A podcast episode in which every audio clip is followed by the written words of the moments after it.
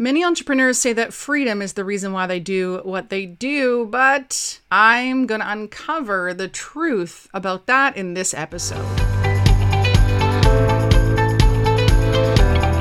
You're listening to the Dynamic Women podcast. Each week, you'll be inspired by our global community of women. They'll share with you tools and stories to help you be dynamic in every area of life. He's your host, award winning coach, and the CEO and founder of Dynamic Women, Diane Rolston.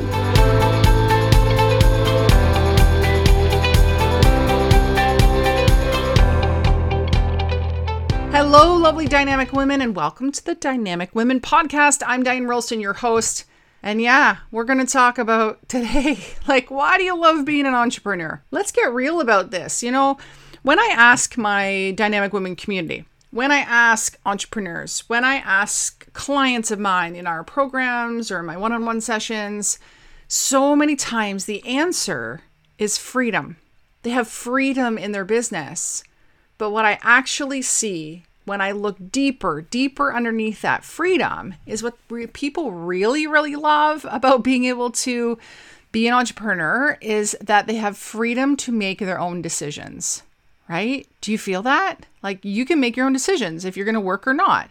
There's so many different pieces. I've got 5 of them and I'm going to share the 5 plus how you can make sure you have them and the reasons why people falter even though they have the freedom to make their own decisions. So, number one is office hours. So, if you're an entrepreneur, you get to choose when you work, right? You get to choose when you show up, when you finish. But what I often see in my clients is this means there's absolutely no boundaries. Have you felt that before?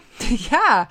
You maybe like you're working into the night or you're working on the weekends, you're working on a holiday. You have clients reaching out to you in the evenings on your in your off times. And so really in order for you to be able to really master being able to choose your own office hours, you need to set boundaries. And so here's a few ways to do that. You can put the actual office hours up on your website, on your social media, and anywhere else you put your social media. Just add in your office hours there. Plus, when you have clients, customers, let them know when your office hours are, and you really need to stick to that. So if they reach out to you beyond those hours and you reply, you're training them that your office hours and your boundaries just don't matter. So make sure you stick to them. Or if you are responding, make sure you let them know, hey, you know, it's out of my office hours, but I know this is super important to you right now. And so I'm willing to reply. Number two, you get to decide who you work with. Isn't that amazing?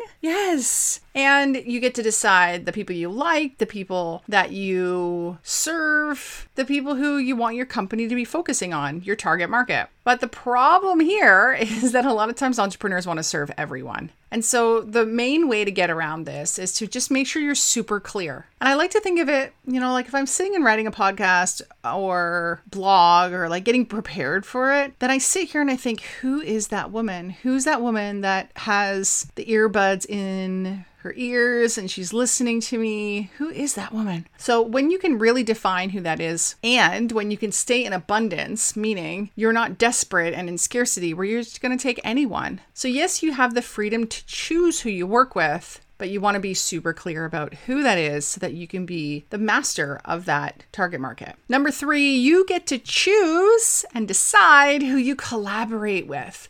So this might be joint ventures, affiliates. This might be having people speak on your stage or you speaking on other stages, being in a book together, putting on a project, or maybe a new product. You get to decide who you collaborate with. But the key thing is, a lot of times I'm working with clients and man, partnerships, affiliates, not everything is said. You know, you, you think, oh, we there's a good, they're a good person and this won't get messed up, but you really need to have a clear plan for how you're going to work together. And not only that, you need to design the relationship of how you're going to work together. I talk about that quite a bit in my Dynamic You program and book. You can always pick that up on my website, dianerolston.com, and check out the shop. Then I'll even autograph it for you when I send it out to you. So in designing the relationship, you really got to see like what is your intention and why are you part of this and what do you want to get out of it and how might I annoy you and what's a deal breaker and then really set up an exit plan as well. So devise it like a true business partnership if you were going into business together, all the things that you would do, just not maybe that formal. Just so it's really clear about what each of you are bringing to the table, rules and responsibilities, timeline, all those things. So you can choose whoever you want to work with whoever we want to collaborate with, actually, I should be saying, but you really want to make sure that it's a good person, right? And that it works out really well. Number four, you get to choose or, or decide what you offer. So, products, services, programs, courses, whatever it may be, you get to decide that. And that's really amazing. But what I often see in clients is that they want to offer everything to everyone.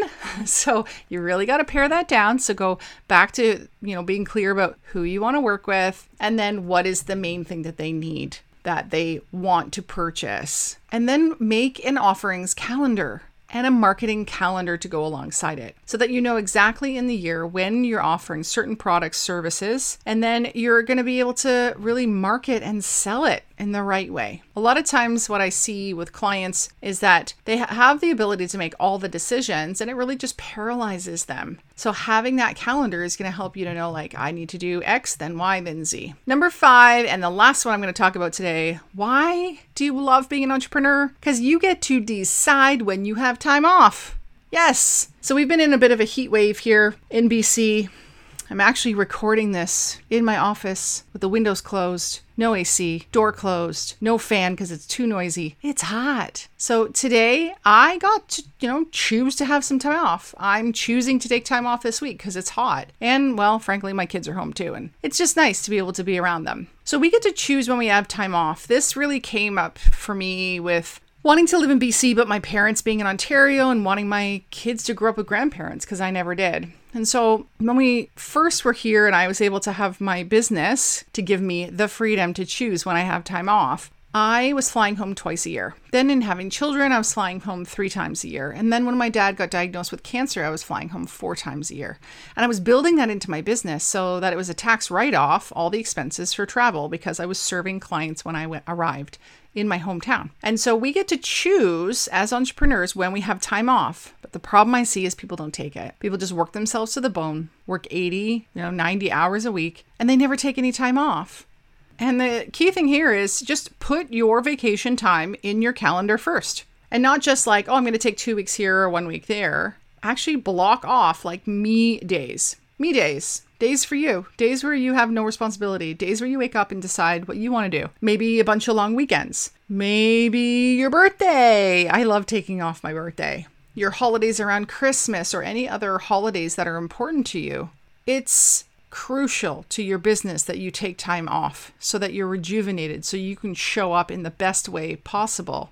But if you want to be an entrepreneur and you want the freedom to choose when you take time off, key thing is you just got to take it.